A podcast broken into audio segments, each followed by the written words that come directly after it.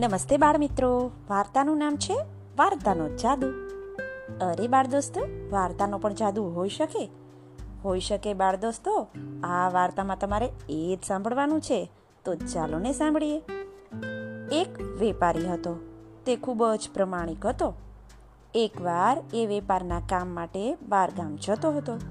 રસ્તામાં એક ઝાડ નીચે તે થોડી વાર આરામ કરવા બેઠો. તે ખજૂર ખાઈ રહ્યો હતો. થોડી વાર પછી તેને ઝાડ નીચે એક તરફ ઠળિયા ફેંકી દીધા. ઠળિયા ફેંકતા જ એકાએક એક ભયંકર રાક્ષસ વેપારીની સામે આવી અને ઊભો રહી ગયો. તે ક્રોધથી તાળુકી ઉઠ્યો. અરે મૂર્ખ, તારી આ હિંમત? હવે તું બચી શકે એમ નથી. ચાલ, મરવા માટે તૈયાર થઈ જા. રાક્ષસનું વિકરાળ રૂપ જોઈ વેપારી તો ગભરાઈ ગયો. શું કરવું ને? તેને સમજાતું જ ન હતું. પછી થોડી હિંમત એકઠી કરી અને બોલ્યો, આપ મારા ઉપર શા માટે આટલા બધા ગુસ્સે થયા છો? મેં આપનું શું બગાડ્યું છે? તે શું બગાડ્યું છે એમ મને પૂછે છે?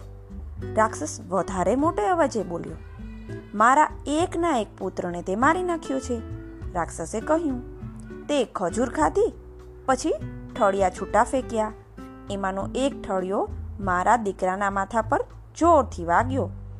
તેથી તે ત્યાં ને ત્યાં જ મરી ગયો.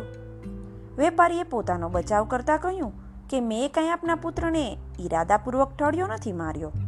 અકસ્માત તેને ઠળિયો વાગી ગયો અને તેનું મોત થઈ ગયું. એમાં મારો શું વાંક? તેથી આપ મને માફ કરો. તને વળી માફી કેવી? મારા દીકરાના હત્યારાને હું માફ કરી શકું? એ કદી ન બની શકે. રાક્ષસે કહ્યું વેપારી તો સમજી ગયો કે હવે એનું મૃત્યુ તો નજીક જ છે. તેણે રાક્ષસને વિનંતી કરી, મને છેલ્લી વાર ઈશ્વરને પ્રાર્થના કરવા દેશો. ઠીક છે, કરી લે પ્રાર્થના. રાક્ષસે કહ્યું, વેપારીએ આંખો બંધ કરી, પછી બે હાથ જોડી મનોમન ભગવાનને કશીક પ્રાર્થના કરી. પછી તેણે રાક્ષસને કહ્યું, મારી છેલ્લી ઈચ્છા મારી પત્ની અને સંતાનોને મળી લેવાની છે. આપ મને એકવાર મારા ઘરે જઈ આવવા દો ને. બીજા દિવસે હું જરૂર અહીં હાજર થઈ જઈશ. રાક્ષસે વેપારી પર વિશ્વાસ મૂક્યો. એને ઘરે જવા દીધો. ઘેર જઈ વેપારી એની પત્ની અને સંતાનોને મળ્યો. એણે તેમને જરૂરી સૂચનાઓ આપી, પણ પેલા રાક્ષસ વિશે કશી વાત કરી નહીં. પછી તે રાક્ષસ પાસે જવા નીકળ્યો. પોતાના વચન પ્રમાણે બીજે દિવસે સમયસર વેપારી પેલા ઝાડ પાસે આવીને ઊભો રહ્યો. પણ રાક્ષસ તો હજુ આવ્યો જ ન હતો તે સાવ ઉદાસ થઈ ઝાડ નીચે બેઠો. એવામાં ત્યાંથી એક મુસાફર પસાર થઈ રહ્યો હતો. તેણે વેપારીને ઉદાસ ચહેરે બેઠેલો જોયો. તેણે વિચાર્યું કે જરૂર કોઈ દુઃખમાં ડૂબેલો અહીં એકાંતમાં બેઠો છે. પણ અહીં તો રાક્ષસો રહે છે. વેપારી રડવા જેવો થઈ ગયો હતો. તેણે મુસાફરને પોતાની વિતક કથા કહી સંભળાવી. તેણે કહ્યું, આજે મારી જિંદગીનો છેલ્લો દિવસ છે. રાક્ષસ તો આવતો જ હશે. એટલે આપ અહીંથી ચાલ્યા જાઓ, નહીંતર આપ પણ ક્યાંક આફતમાં મુકાઈ જશો. વેપારી મુસાફરને ચેતવી રહ્યો હતો. એટલામાં બીજો એક મુસાફર ત્યાંથી પસાર થયો. તે પણ વેપારીની વાત સાંભળવા માટે ત્યાં રોકાઈ ગયો. વેપારી અને બે મુસાફરોની વાતચીત પૂરી થઈ ગઈ. એટલામાં તો ધમ પછાડા કરતો રાક્ષસ એમની પાસે આવી પહોંચ્યો. વેપારી પાસે મુસાફરોને ઉભેલા જોઈ તે તો ક્રોધથી રાતો પીળો થઈ ગયો. તું તારી સાથે આ બે અંગરક્ષકો કેમ લાવ્યો છે? યાદ રાખ તેઓ તને મારા હાથમાંથી બચાવી નહીં જ શકે. તેઓને પણ જીવ ગુમાવવો પડશે. આજે તારું મોત થવાનું છે એ નક્કી જ છે. આ સાંભળી તેમાંના એક મુસાફરે રાક્ષસને કહ્યું, હે મહાશય, અમે બંને જણા તો મુસાફર છીએ. અમે તો અહીંથી પસાર થતા હતા. આ જ વાત બીજા મુસાફરે પણ રાક્ષસને કહી, પણ તમે ભેગા થઈને શું કરવા ઈચ્છો છો? રાક્ષસે એ ત્રણેય જણાને પૂછ્યું, અમારે તમને એક એક વાર્તા કહેવી છે. જો તમારે ઉતાવળ ન હોય, તો તમે પહેલાં અમારી વાર્તાઓ સાંભળી લો. પહેલા મુસાફરે કહ્યું, વાર્તાનું નામ સાંભળી. રાક્ષસ તો થોડો નરમ પડ્યો. તેને વાર્તા સાંભળવાનો ખૂબ જ શોખ હતો. બાળ દોસ્તો તમારી જેમ જ. તે ભોંય પર પલાઠી વાળી અને બેસી ગયો અને બોલ્યો તમે મને વારાફરતી એક એક વાર્તા કઈ સંભળાવો? પહેલા મુસાફરે રાક્ષસને એક વાર્તા કહી. રાક્ષસે એ વાર્તા ધ્યાનથી સાંભળી. તેનો ગુસ્સો ખાસો ઓછો થઈ ગયો હતો. પછી બીજા મુસાફરે એક વાર્તા કહી. રાક્ષસને એ વાર્તા સાંભળવામાં ખૂબ જ રસ પડ્યો. પછી વેપારીનો વારો આવતા તેણે રાક્ષસને વાર્તા કહેવા માંડી. એક વેપારી હતો. તે વેપાર કરવા માટે અવારનાર બહાર ગામ જતો હતો. તેને કેટલીક વાર તો મહિનાઓ સુધી બહાર ગામ રોકાવું પડતું હતું. વેપારી આમ અવારનવાર બહાર ગામ જાય, ત્યાં રોકાય, તે તેની પત્નીને ગમતું ન હતું. એકવાર વેપારીને વેપાર કરવા માટે દૂરના એક શહેરમાં જવું પડ્યું અને ત્યાં એક વર્ષ સુધી રોકાવું પડ્યું. તેથી તેની પત્ની તેના પર ખૂબ જ ગુસ્સે થઈ ગઈ. તેણે બીજા લગ્ન કરી લીધા.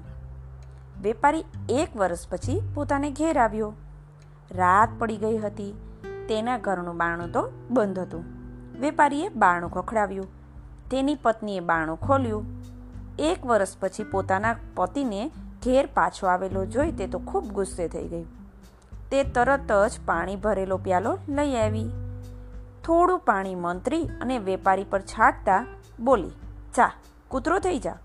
એટલે તરત જ વેપારી કૂતરો થઈ ગયો. તેની પત્નીએ તેને ઘરમાંથી બહાર કાઢી મૂક્યો. વેપારી તો ખૂબ ભૂખ્યો હતો. તે દોડતો દોડતો એક કસાઈની દુકાને ગયો.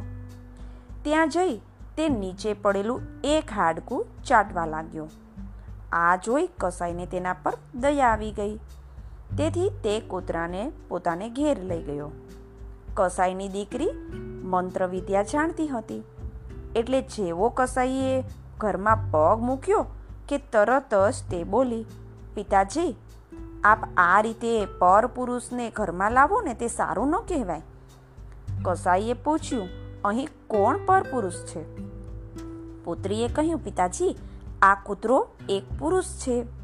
તેની સ્ત્રીએ તેના ઉપર મંત્રેલું પાણી છાંટી તેને કૂતરો બનાવી દીધો છે. પછી કસાઈની દીકરીએ થોડું પાણી લઈ આવી અને એક મંત્ર બોલી થોડું પાણી કૂતરા પર છાંટ્યું. કૂતરો પાછો વેપારીના મૂળ રૂપમાં આવી ગયો.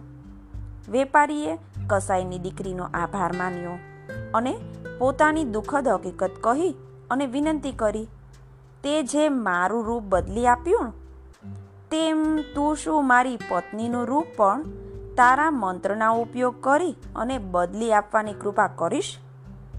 કસાઈની દીકરીએ વેપારીને એક શીશીમાં મંત્રેલું પાણી ભરી આપ્યું અને કહ્યું, તમારી પત્ની ઊંઘી ગઈ હોય ને, ત્યારે તમે આ પાણી તેના શરીર પર છાંટી દેજો. પછી તમારી પત્ની તમારી ઈચ્છા મુજબના રૂપમાં ફેરવાઈ જશે. વેપારીએ મંત્રેલા પાણીની બાટલી લઈ પોતાના ઘેર આવ્યો. તેને લાગ જોઈ તેની પત્ની પર મંત્રેલું પાણી છાંટ્યું. વેપારીની ઈચ્છા મુજબ તેની પત્ની ગધેડીના રૂપમાં ફેરવાઈ ગઈ. વેપારીની પત્ની ગધેડીના રૂપમાં ઠેર ઠેર રખડવા લાગી. કોઈએ તેના તરફ દયા બતાવી નહીં. આમ તેને તેના કુકર્મોની સજા તો મળી ગઈ. પોતાની વાર્તા પૂરી કરતા વેપારીએ રાક્ષસને કહ્યું, જેમ વેપારીની પત્નીને તેના ખરાબ કર્મનું ફળ મળ્યું, તેમ જો આપ મને મારી નાખશો ને, તો હું એવું સમજીશ કે મને પણ મારા કોઈ ખરાબ કર્મનું ફળ મળી રહ્યું છે. રાક્ષસે થોડો સમય વિચાર કરી અને વેપારીને કહ્યું, ભાઈ, મને તારી વાર્તા ખૂબ જ ગમી ગઈ છે. મારે તને મારી કોઈ નવું પાપ કરવું નથી. મારું હયું પણ હવે તો સાવ હળવું થઈ ગયું છે. આમ કહી રાક્ષસ તો અદ્રશ્ય થઈ ગયો. પેલા બે મુસાફરો અને વેપારી પોતપોતાને રસ્તે પડ્યા. બચ્ચા પાટી, તમારી પાસે તો મારી ઘણી બધી વાર્તાઓ છે. તો તમારે પણ વાર્તાનો જાદુ બતાવો છે? તો બતાવો. ચાલો, ફરી મળીએ.